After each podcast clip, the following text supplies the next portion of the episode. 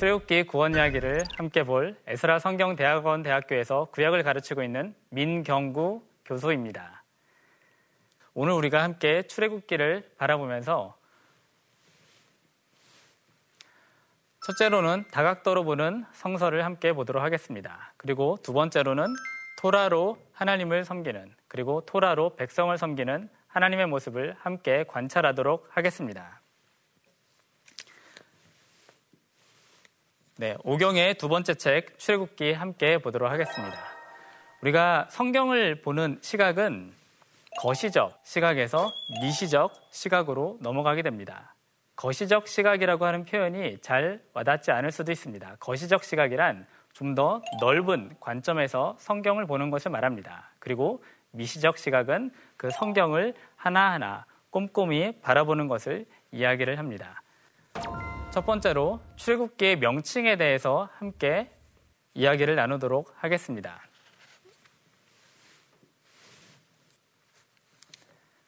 네, 우리가 출애굽기라고 하는 명칭은 너무나도 잘 알고 있습니다. 이 출애굽기라고 하는 명칭은 본래 LXX라고 하는 이 책에서 나온 것입니다. 처음 들어보셨죠?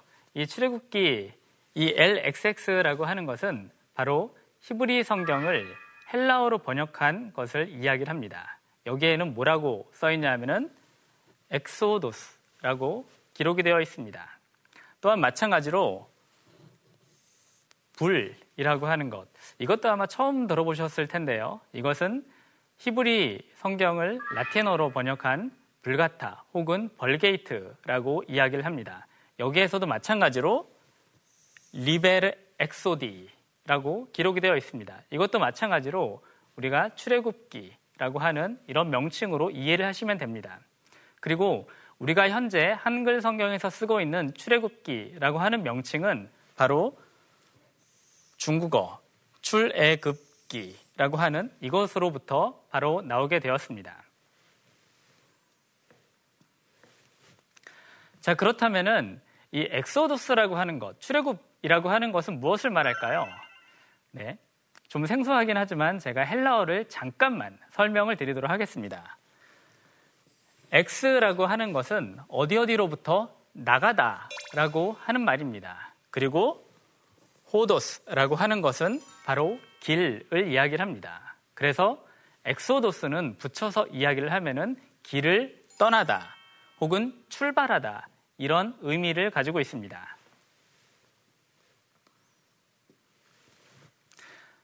자, 그렇다면은 이 ἔξοδος라고 하는 것은 길을 나가다, 출발하다, 이런 의미를 가지고 있기 때문에 우리가 함께 생각해 볼 것은 나갔으면은 들어가야 하는 것을 이야기합니다. 그래서 이 ἔξοδος라고 하는 것은 바로 εἰς. 이 εἰς라고 하는 것은 어디 어디로 들어가다. εἰς 혹은 εἰς는 어디로 들어가다라는 뜻을 가지고 있습니다. 그래서 출애굽 애굽에서 나왔기 때문에 들어가는 것, 그것을 목적으로 하고 있습니다.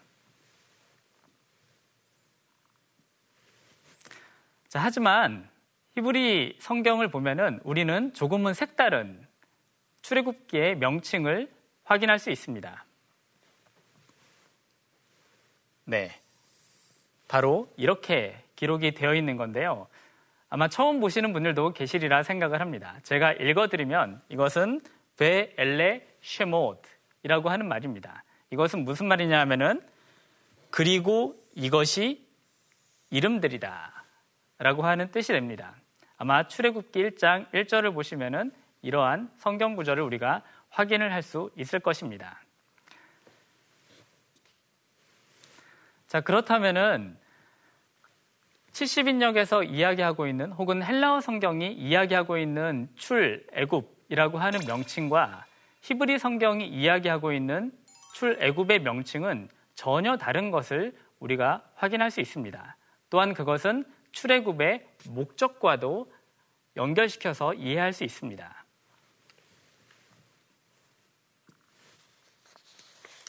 자, 두 번째로 출애굽의 구조를 함께 보도록 하겠습니다.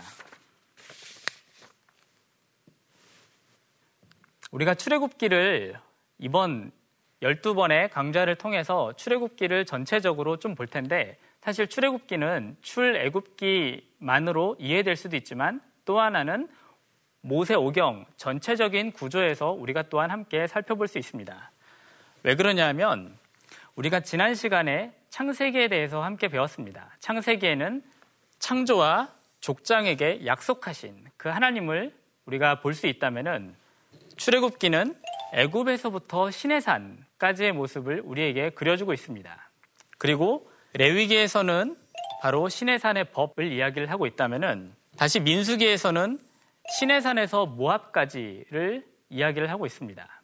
그리고 마지막으로 신명기는 약속의 성취와 땅에서의 삶을 어떻게 살아가야 하는가 그것에 대해서 이야기를 해주고 있습니다. 그래서 창세기와 신명기가 서로 연결이 되어 있고 출애굽기와 민수기가 서로 연결이 되어 있는 것 이것을 우리가 확인을 할 수 있습니다.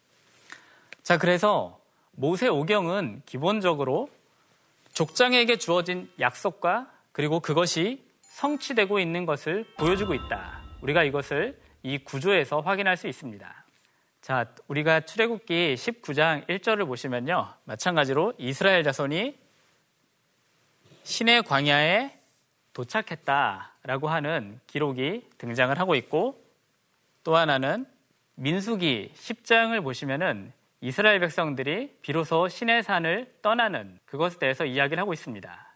그래서 출애굽기는 19장부터 민수기 10장까지 신의 산에서 이스라엘 사람들이 머물러 있었다라고 하는 그런 공간적 배경을 함께 가지고 있습니다. 자, 이것을 가지고 이것을 기반으로 해서 우리가 출애굽기 전체의 구조를 함께 또한 나누어 볼 수 있습니다. 앞에서는 오경 안에서 출애굽기를 볼 수 있었다면은 여기에서는 출애굽기 안에서 출애굽기의 구조를 볼 수 있습니다. 출애굽기 구조를 보시면은 출애굽기 1장부터 17장까지 이스라엘 사람들이 애굽이라고 하는 곳에서 나와서 광야 생활을 한 것을 이야기를 하고 있고요. 그리고 19장부터 40장까지는 이스라엘 사람들이 신의 광야에 머물면서 하나님으로부터 말씀을 받는 것, 그것을 우리에게 보여주고 있습니다. 2017년도도 한 3개월 정도가 지나고 있습니다. 여러분은 아마 새해가 되면은 성경을 읽으려고 하는 그런 마음에 결단을 하셨을 텐데 어디까지 읽으셨나요? 아마 교회를 오랫동안 다니셨던 분들은 대체적으로 경험하는 것은 성경을 읽다가 창세기 그리고 출애굽기 17장까지는 아주 수월하게 넘어가는데 19장부터 성경을 읽기가 굉장히 힘든 그 이유 중에 왜 이것을 읽기가 힘들까 그런 생각을 아마 하셨을 텐데 바로 이것 때문에 그렇습니다. 출애굽기 19장부터 40장까지는 이 율법을 보여주기 때문에 사실 읽기가 그렇게 쉽지 않습니다. 저는 법을 전공했는데요. 법을 전공을 했음에도 불구하고 어, 읽기가 쉽지 않은 것은 저나, 저나 여러분이나 매한 가지인 것 같습니다.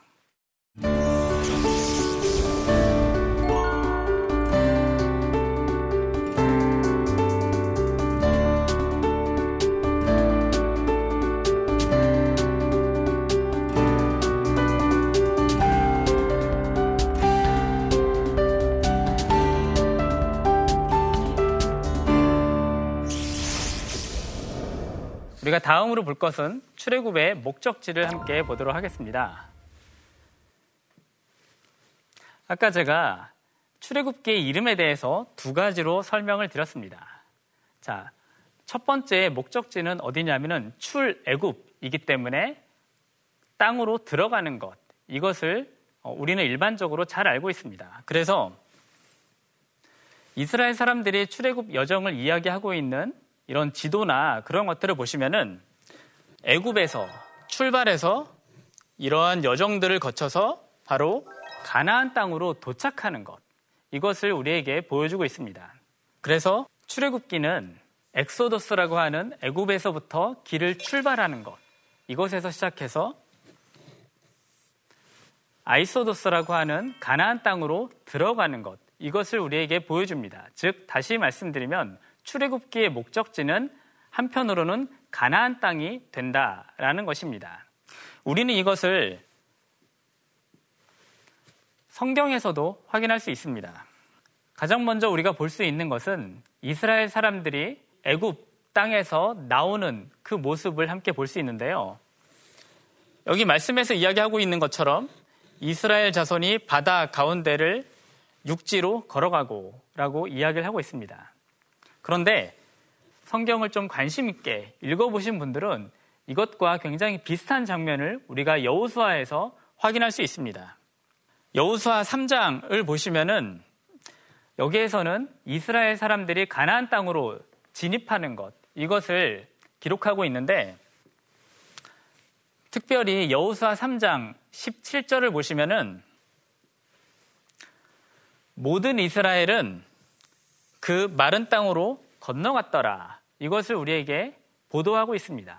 즉 다시 말씀드리면 이스라엘 사람들이 출애굽해서 우리가 소위 잘 알고 있는 홍해바다 혹은 갈대바다를 건넌 것 그것과 이스라엘 사람들이 가나안 땅으로 들어갈 때 요단강을 건넌 것 이것이 서로 일치하는 그런 모습을 우리에게 보여줍니다.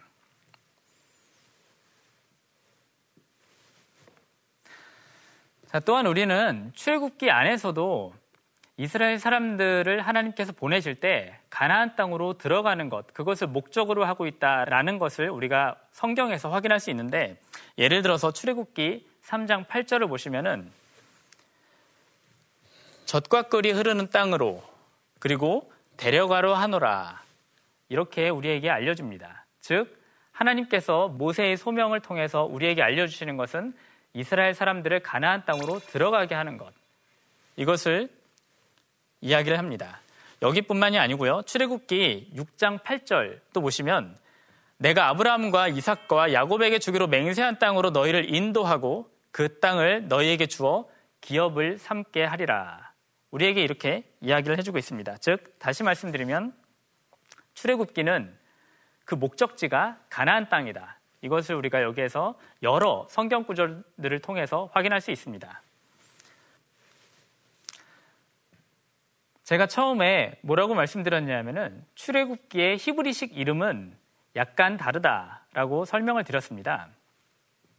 왜냐하면은 히브리어는 그리고 이것이 이름들이다 이렇게 우리에게 이야기를 해주기 때문입니다. 예를 들어서 우리가 모세오경의 첫 번째 책을 창세기라고 하는데요. 히브리식 이름은 뭐라고 기록이 되어 있냐면은 제가 여기에는 아주 친절하게 한글로 써놨습니다. 바로 베레시트라고 기록이 되어 있습니다. 이것을 한글 성경에서는 태초에라고 번역이 되었습니다. 그리고 민수기는 그 이름이 베 밑바르라고 하는 말인데 그거는 광야에서라고 하는 의미입니다. 자, 어떻습니까? 우리가 일반적으로 생각했던 성경의 이름, 창세기 혹은 민수기 이것과는 약간 차이가 있습니다. 자, 출애굽기도 마찬가지로 출애굽이라고 하는 그런 이름이 있는가 하면 그리고 이것이 이름들이다라고 하는 그런 출애굽기에 또 다른 이름이 존재합니다. 자, 그것은 우리가 출애굽의 목적지가 전혀 다르다는 것과 때로는 연결이 될 수도 있습니다. 왜 그러냐면은 성경을 주의 깊게 읽어가시면은 하나님께서 이스라엘 백성들을 광야로 인도한다라고 하는 것을 종종 우리가 확인할 수 있기 때문에 그렇습니다. 예를 들어서 출애굽기 5장 1절 같은 경우에는 뭐라고 기록을 하고 있냐면은 그들이 광야에서 내 앞에 절기를 지킬 것이니라.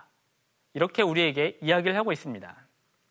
아까 우리가 봤던 이스라엘 백성들이 출애굽을 해서 가나안 땅으로 들어가는 것, 이것과는 확연히 차이가 있는 것을 우리가 볼 수 있습니다. 하지만 이런 기록은 여기에서 한 번만 나오는 것이 아닙니다. 출애굽기 7장 16절을 보시면은 여기에서도 마찬가지로 하나님 여호와께서 나를 왕에게 보내어 이르시되 내 백성을 보내라. 그러면 그들이 광야에서 나를 섬길 것이니라. 이렇게 우리에게 알려주고 있습니다. 여기에서도 마찬가지로 우리에게 확인할 수, 우리가 확인할 수 있는 것은 이스라엘 백성들이 출애굽을 해서 무엇을 하기 위하였는가? 출애굽을 왜 하려고 했는가? 이거를 다시 한번 확인할 수 있습니다.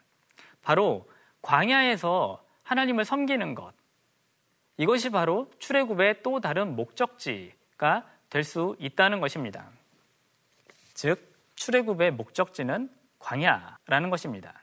자, 그렇다면은 모세 오경에서 굉장히 중요한 광야가 두 번 언급이 되어 있습니다. 한 번은 신의 광야, 그리고 또 하나는 모압 광야입니다. 아까 우리가 말씀을 통해서 잠깐 봤던 것처럼 출애굽기 19장 1절에 보시면은 이스라엘 사람들이 출애굽해서 바로 신의 광야에 도착했다라고 하는 걸 우리가 출애굽기 19장 1절에서 확인할 수 있었습니다. 그렇다면은 이곳에 도착했다면은 분명히 떠난 그 말씀도 우리가 확인할 수 있을 것입니다. 그것은 민수기 10장 11절부터 12절까지 보시면 이스라엘 자손이 신의 광야에서 출발하여 라고 기록을 하고 있습니다. 자, 그렇다면 우리가 확인해 볼 필요가 있는 것은 이스라엘 사람들은 도대체 신의 광야라는 곳에서 무엇을 했을까요? 성경을 보시면은 출애굽기 19장 8절에서는 이렇게 기록을 합니다. 백성이 일제히 응답하여 이르되 여호와의 명령하신 대로 여기에서 중요한 것은 무엇이냐면 바로 여호와의 명령이라고 하는 것입니다. 이것은 다른 말로 하면은 율법 이라고 하는 것과 의미가 상통할 수 있기 때문에 그렇습니다. 마찬가지로 출애굽기 21장 1절에서는 뭐라고 기록을 하고 있냐면은 내가 백성 앞에 세울 법규는 이러하다. 즉 내가 백성 앞에 세울 율법은 이러하다라고 하는 것입니다. 이것을 우리가 토라라고 이야기를 합니다. 우리가 일반적으로 토라라고 하면은 율법이라고 하는 의미가 강하지만 그리고 오늘날 토라는 모세 오경을 가리키는 것으로 이해가 되고 있지만 사실 토라라고 하는 것은 본래 의미는 바로 가르침이라고 하는 것이고요. 훨씬 더 다양한 범주에서 사용될 수 있습니다. 그리고 출애굽기에서 이 토라가 중요한 것은 왜 그러냐 하면은 토라는 바로 하나님 편에서 백성을 섬기는 것. 우리가 다 잘 알고 있는 것처럼 모세가 신의 산에 올라서 하나님으로부터 말씀을 받게 됩니다. 하나님께서 그 말씀을 직접 기록한 것으로 성경에는 나와 있기 때문에 그것은 하나님께서 이스라엘 백성을 위해서 섬기는 것. 이것을 우리가 볼 수 있습니다. 조금은 생소한 것 같습니다. 일반적으로는 우리가 하나님을 섬기는데 우리가 하나님을 섬기는 것이 아니라 하나님이 그의 백성을 섬긴다 라고 나와 있기 때문에 그렇습니다. 우리가 여기에서 다시 한번 확인할 수 있는 것은 이 토라라고 하는 게 하나님의 가르침, 오늘날 좀 더 넓은 개념으로 이해를 한다면은 하나님의 말씀 그리고 오늘날 우리에게 주어진 성경의 개념으로 우리가 이해하면 더욱 좋을 것 같습니다. 즉 성경이라고 하는 것은 하나님이 그의 백성을 위해서 봉사하고 계시는 바로 그 모습입니다.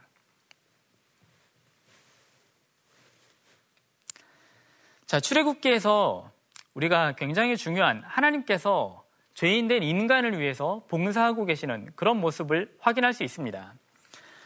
첫 번째, 하나님의 봉사를 우리가 어디에서 확인할 수 있냐면은 이스라엘 백성들을 애굽에서 구원하시는 그 모습에서 확인할 수 있습니다. 하나님께서 그의 백성을 스스로 구원하시는 것, 이것 자체가 하나님께서 인간에게 하시는 가장 큰 봉사가 아니겠습니까? 둘째로는 무엇이냐면은 이스라엘에게 혹은 하나님의 백성에게 토라를 기록해 주셨다라고 하는 것입니다. 물론 우리가 직접적으로 토라를 받지는 않았습니다. 하지만 하나님께서 이스라엘 백성에게 주어진 그 토라, 하나님의 말씀이 오늘날 우리에게도 마찬가지로 전해져 있습니다. 그 정도로 하나님의 가르침은 하나님의 봉사가 담겨 있는 너무나도 귀한 것임을 우리가 여기에서 확인할 수 있습니다. 자, 그렇다면 우리는 출애굽기 개관을 함께 보면서 우리에게 적용할 점을 어디에서 찾아야 할까요? 첫 번째로 하나님의 말씀을 이해하기 위해서 우리는 굉장히 넓은 그리고 폭넓은 말씀을 보는 시각이 필요합니다. 다시 말씀드리면 우리가 잘 알고 있는 익숙한 말씀도 꼼꼼히 읽어보아야 할 필요가 있다는 것입니다.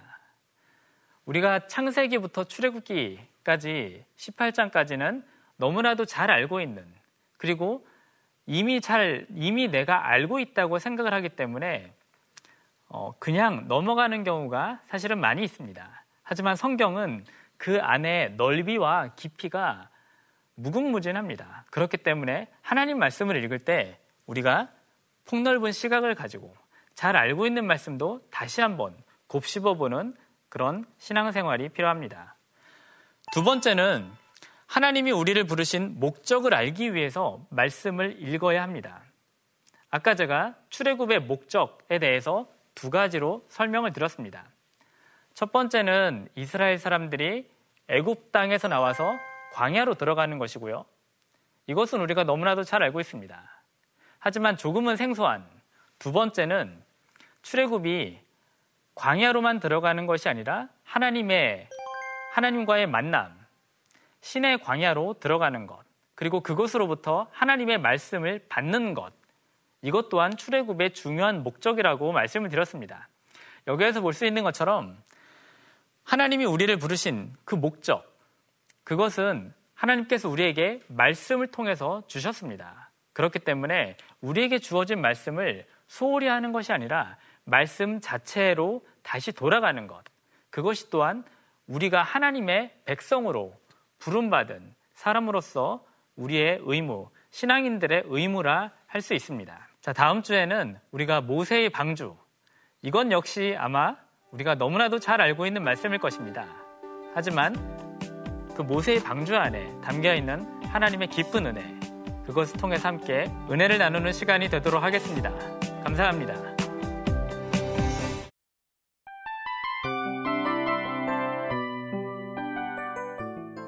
이 프로그램은 청취자 여러분의 소중한 후원으로 제작됩니다.